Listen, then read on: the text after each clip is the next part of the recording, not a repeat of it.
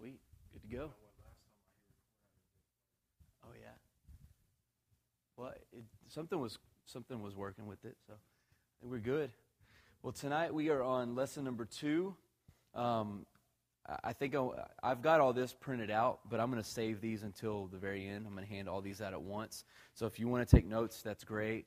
Um, last week we got into the main idea of last week. The main point was just having God's perspective when we pray, um, because we're powerful, and with great power comes great responsibility. So tonight the topic is offensive and unstoppable. And um, I want to read Isaiah 56, verse 7, um, 2 Chronicles 7, verse 14 and 15, Ezekiel 22, verse 30, and Matthew 6, 9 through 13. So we'll start with Isaiah 56, verse 7. These are just our main idea, main scriptures for this class on how to be a happy intercessor. so Isaiah 56, verse 7 says, I will bring them to my holy mountain and make them joyful in my house of prayer. So, again, his house of prayer is going to be known for joy, which is what we're talking about. It says, Their burnt offerings and sacrifices will be accepted on my altar, and my house will be called a house of prayer for all nations. All nations. Whoop, whoop. Second Chronicles 7, verse 14 and 15 says, If my people who are called by my name will humble themselves and pray and seek my face and turn from their wicked ways, then will I hear from heaven, I will forgive their sin, and I will heal their land. It says, And my eyes will be open and my ears attentive to the prayers that are offered in this place. And so there's another reason for us to pray. Ezekiel 22, verse 30 says, I looked for a man or a woman among them who would build up the wall and stand before me in the gap on behalf of the land so that I would not have to destroy it. And he sadly says, But I didn't find anyone. So our job as intercessors is to stand in the gap. Um, Matthew 6, verse 9 through 13. This is the Lord's Prayer. I'd encourage everyone to memorize this. Um, pretty cool thing when I was in high school. Um, my coach was, uh, he was a Christian guy, but he wasn't like this overtly, you know, cram it down people's throat kind of guy. But he, before every game, um, I always prayed uh, all by myself. And there came a point where he came to me and says, Hey, would you lead our team before every prayer in the Lord's Prayer? I was like, I would love to. So from then on, the rest of my career in baseball, through you know all, almost through my whole high school career, we got to say the Lord's Prayer as a baseball team before every game. And um, it says, "This is how you should pray: Our Father who is in heaven, hallowed be your name. Your kingdom come. Your will be done on earth as it is in heaven.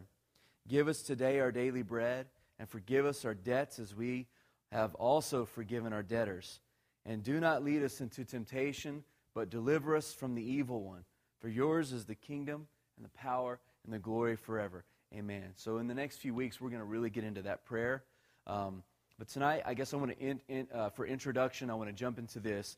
And it, it, ties what we talked about last week. If you weren't here last week, or um, we really got into the mindset of what the Father thinks about people, what he thinks about um, creation, man, believers, unbelievers.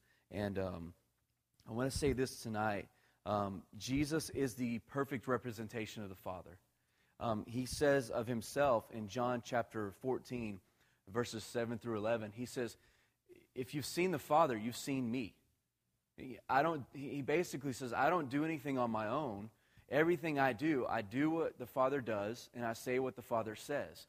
Um, he says, You have not seen my Father yet. He's talking to the, the people. He's like, You haven't seen my Father yet. He goes, But now that you've seen me, you have seen the Father, because I am a perfect mirror image of who He is.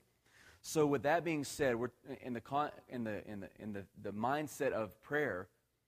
If we didn't see it in Jesus, then we shouldn't pray it. Like Jesus, I love how, how I've heard this a lot in my life. Jesus is perfect theology.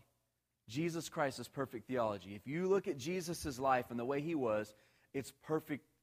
It's a perfect picture of how God is. Theology literally means the study of God. And so if you want to know who God is, look at who Jesus is. Look at how he lived, how he acted. And so I have a few questions here that I want to ask that, that will help shape our image of the Father. This is important because this will directly influence how we pray. If I think the Father wants to judge and hurt or wants people to be punished, or if I think the Father can do stuff but he doesn't really want to, then it'll affect how I pray. It will dampen my faith, it will shake me. Um, so here's a couple of questions. Did Jesus ever say no when a person asked to be healed? Not even one, not even one time. If someone came to Jesus and said, Hey, would you please heal me? Or they would come to him and tug on him and say, Hey, I want something from you. And he would say, What do you want from me? And they're crippled. And it would have been clearly obvious, Duh, I'm crippled. I want to be healed. He would say, What do you want from me? And every time they would say, I want to walk. And Jesus would say, As your faith is, so be it. And even when there were times, let me ask you this Did Jesus ever heal anyone who didn't even have great faith? There was a man that says, Hey, God, I, Jesus, I believe, help my unbelief. So I do believe, but it's not great faith. I mean, there's a little faith in there, but there's a lot of doubt mixed with it. So I, I really believe, help my unbelief. And Jesus healed and did what the person asked for anyway. So sometimes when, in, in the concept of prayer, we're praying for people that don't really believe. How many have ever been praying for someone maybe it was yourself or a family member or someone at the grocery store, and you asked them, Do you believe that Jesus can change the situation? And they were kind of like, Kind of, not really. Did you know that Jesus can, can do for them what they need done for them, even if they don't really believe it? That's the Father. Did Jesus ever heal someone while he was on his way to do something else? He's like, I'm on my way to this place, and everyone's pushing against me, and some woman decides to grab. Uh, I, there's a man named Danny Silk. He goes, Someone reached out and grabbed me by the power. I'm on my way somewhere else, and someone reached up and grabbed my power. And, and he felt the power leave his body. He was on his way to do something else. Did Jesus ever decide to go to a different place than where he was going to go because he knew someone there needed him? Remember the woman in Samaria at the well? And he's like, oh, wait, I, am supposed to be going here, but I have to go to Samaria. So, these, so Jesus, he healed everyone who asked to be healed. The scripture even says that he healed every one of them that was sick.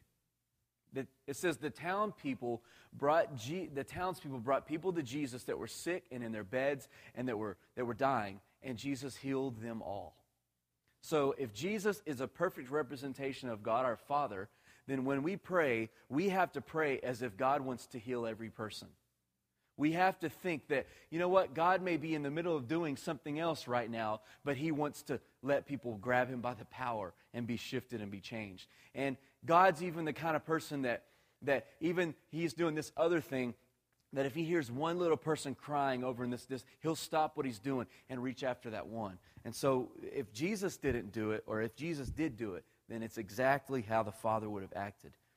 Did Jesus ever heal someone that he wasn't that he didn't even really come to heal?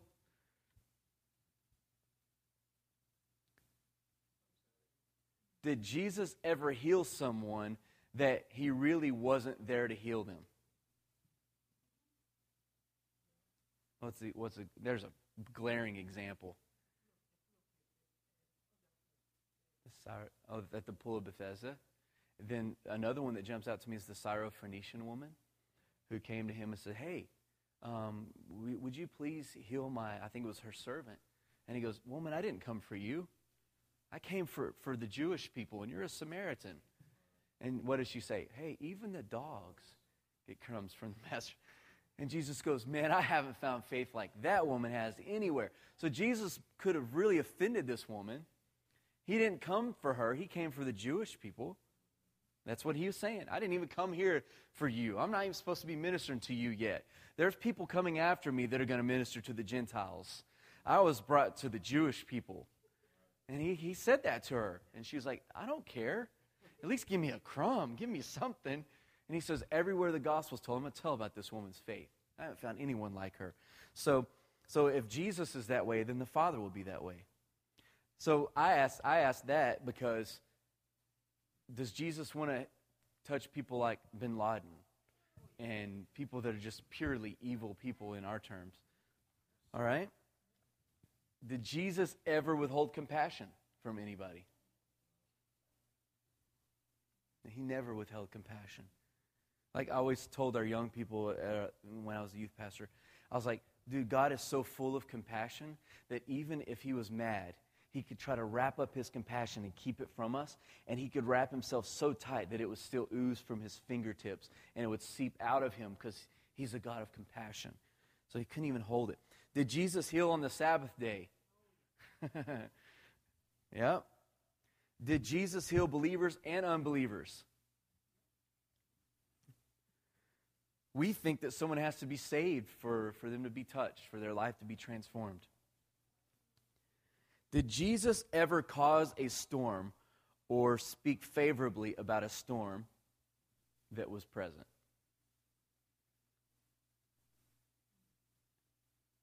This, this is, I got into this a lot last week.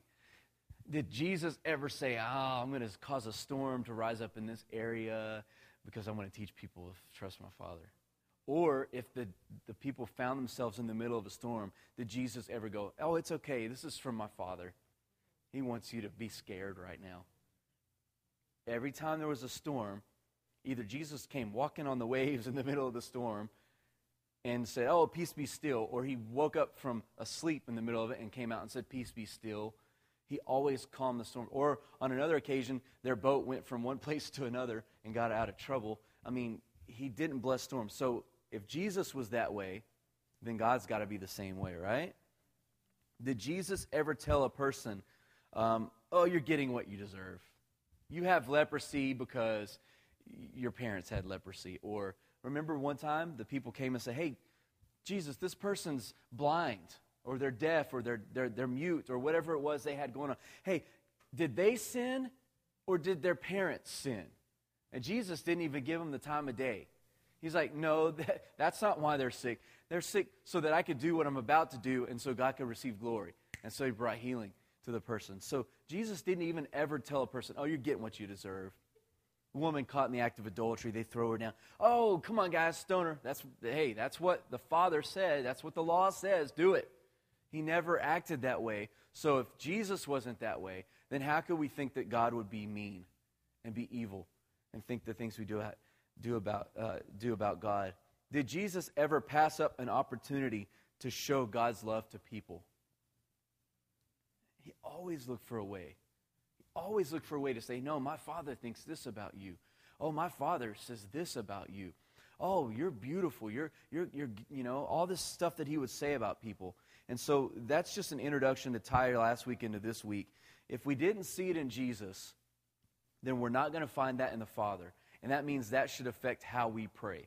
We should pray from a different mindset, from a, from a non judgmental, angry, frustrated, um, whatever it is kind of mindset. We need to come from a different point of view. See, this is a partnership. Prayer is a partnership. You know, I think I hit on this last week or a couple weeks. Even Terrence and I were talking a little bit before.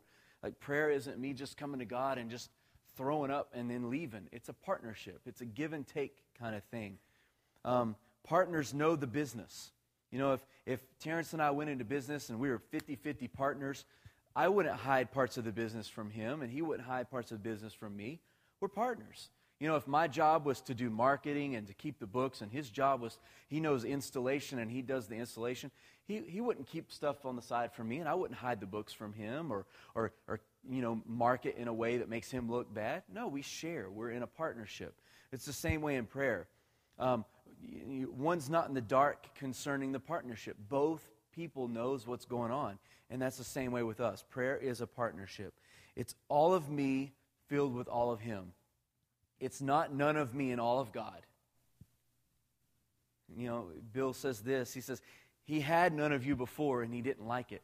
that's why He sent Jesus. He had zero of you before. He wants all of us with all of Him in a complete partnership. Everybody good so far? So, with that said, I want to jump into the, the main idea of tonight. We are offensive and unstoppable. All right? This is going to change how we pray, hopefully. we are living from victory. We're not trying to earn victory. Jesus at the cross won the he, he wrote in blood how this whole story is going to end up. Jesus stamped it, completed the job, said, It is finished, which means this is going to turn out the way my Father wants it to turn out. And He wrote in His blood His story, history, the way it's going to be. He determined it already.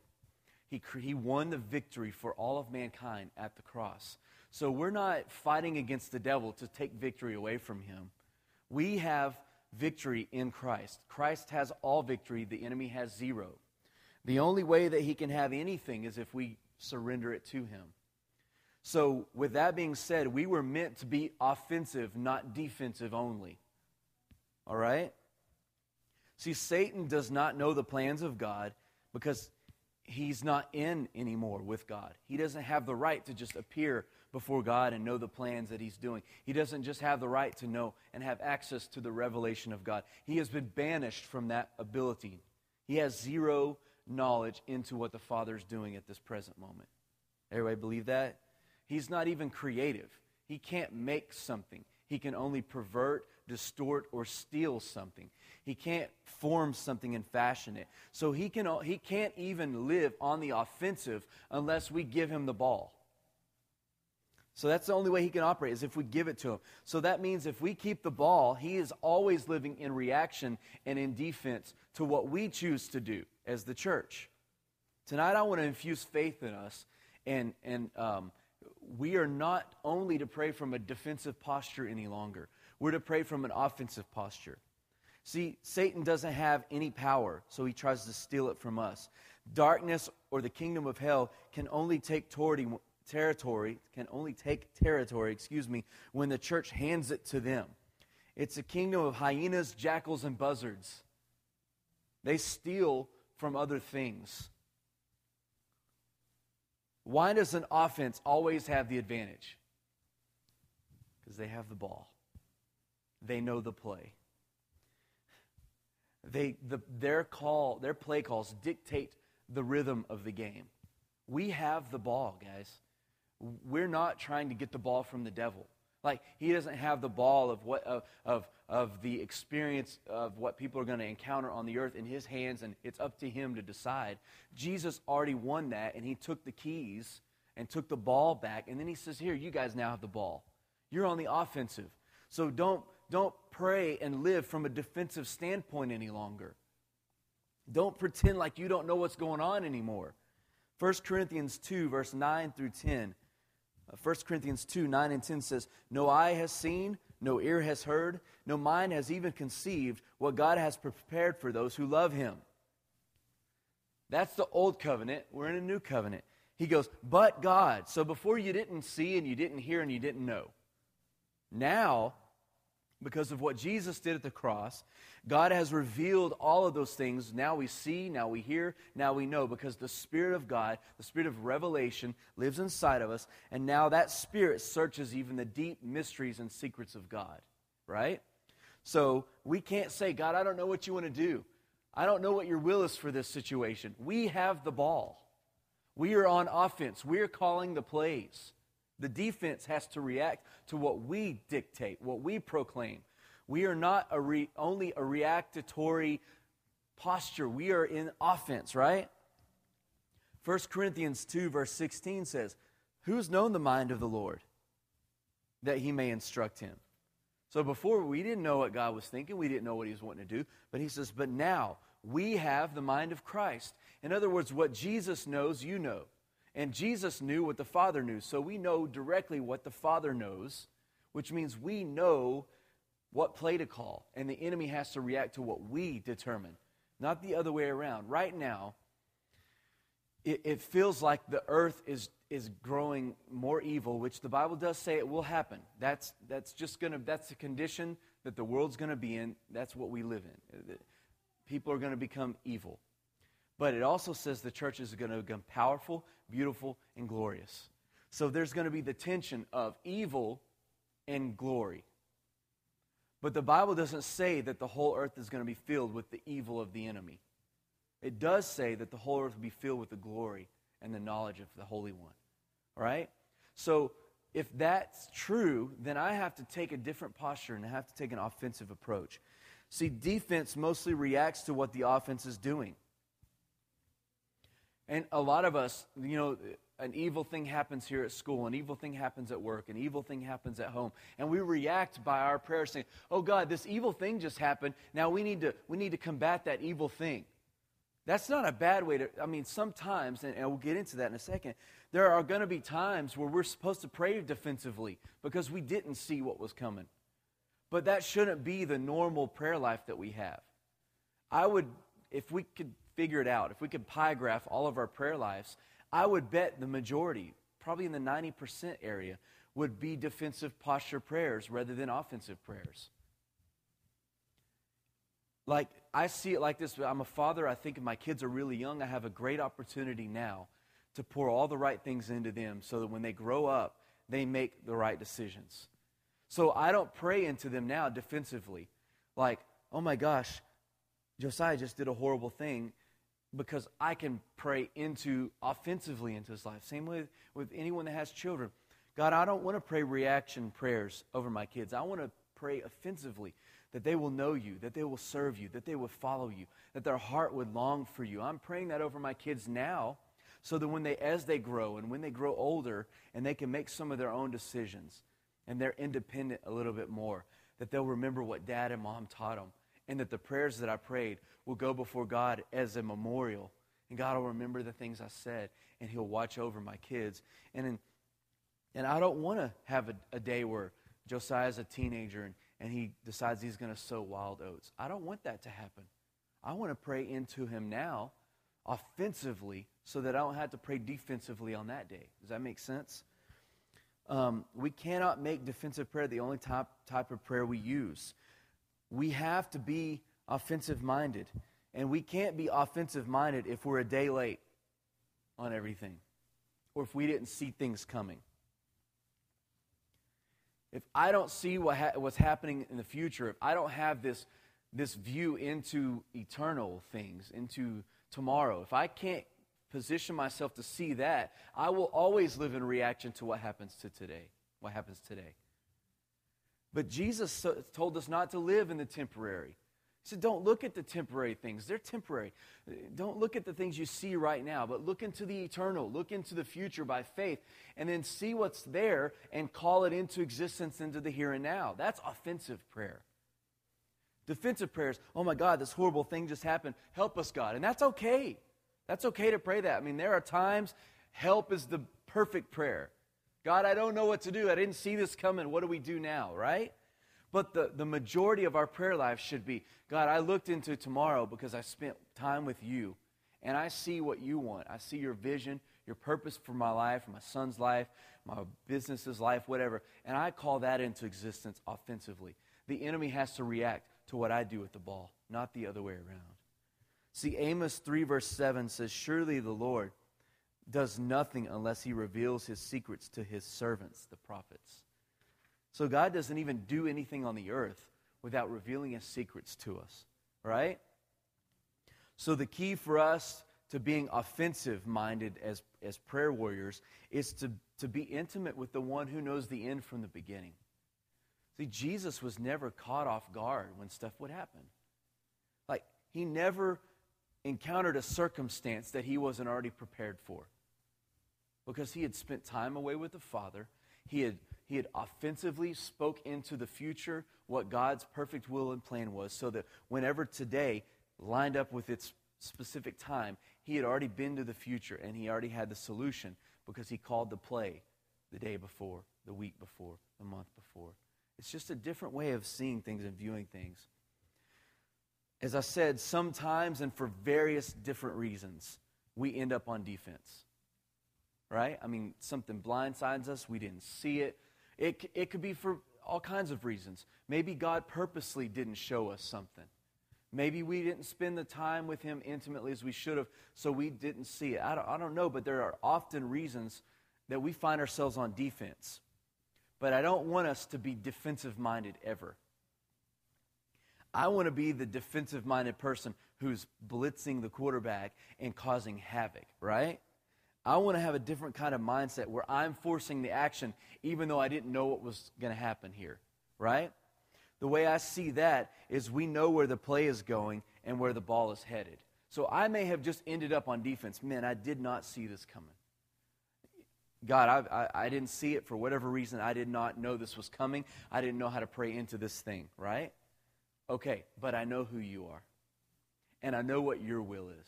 And I know what your plan is. And so, even though I don't know specifically right now how to pray offensively, I'm still going to pray offensively because I know you. And this is how you are. And until this thing begins to manifest an answer in my prayer time, I'm going to pray according to who you are until it shifts and changes this thing. See, we know the flow of the game, we know the maker of the game, and we know his desired outcome. So, what we need to do when we find ourselves on defense, we need to say, you know what? Father, I want to, I want to access your heart so that I can implement what you want to happen right now. If we don't see a thing coming, that doesn't mean that we don't know what God's will is for the future or for the situation. Like, we may find ourselves, whoa, I didn't see that coming. What do I do? We still know because we know Him. The connection is to Him. We know His heart, we know His plan. and in that moment, we just adjust our prayer. Sometimes we pray for a specific result. There's a sickness in their body. God, we want to see that thing healed, right? Sometimes we pray according to God's nature. God, I don't see a solution or know a solution to this specific thing that's going on, but what I do know is how you are. And I want to pray that your nature manifests itself in this situation. We may not know exactly how this thing is going to happen, or how it's going to go down, or how it's going to turn around, but we do know Him, and our faith is in Him. And to me, this is a turnover creating defense. This is where, you know, I didn't see this coming, but I still, I, I'm taking the ball. I'm taking the ball and I'm running with it. I really want to see us as a church begin to cause things to happen. I want us to begin to pray things into reality. I want our words to begin to contain, uh, to, to um, I want our words to begin to have on them the creative ability of heaven. I don't want us to only pray out of reaction. I mean, there's times for that. Someone's sick, we're definitely praying. That's kind of a, a defensive prayer. We want to bring healing to this thing. But I also want to speak over regions and say, God, I want this to be a region that's homosexual free. Or I want to be this re, uh, I want this to be a region where there's no child abuse. That's an offensive prayer. It's let's set an atmosphere that that calls the play for the area. I'm calling this play, God. You said that you want this to happen, so I'm calling this play over Arlington, over my neighborhood, and that's what I expect. And I want us to begin to move into that, that kind of realm of, of praying. Um, and the key to this is discernment. Discernment means to see or perceive, to be able to judge between the holy and the common. It means to be able to resolve a matter in the midst of options and it's also moral perception. Philippians uh, 1, verse 9 and 10 says, And this I pray, that your love may abound still more and more in knowledge and in all discernment, that you may approve the things that are excellent, that you may be sincere and without offense until Jesus comes. He wants our discernment to, to stir up and grow. Discernment is knowing what weapon to use and when to use it.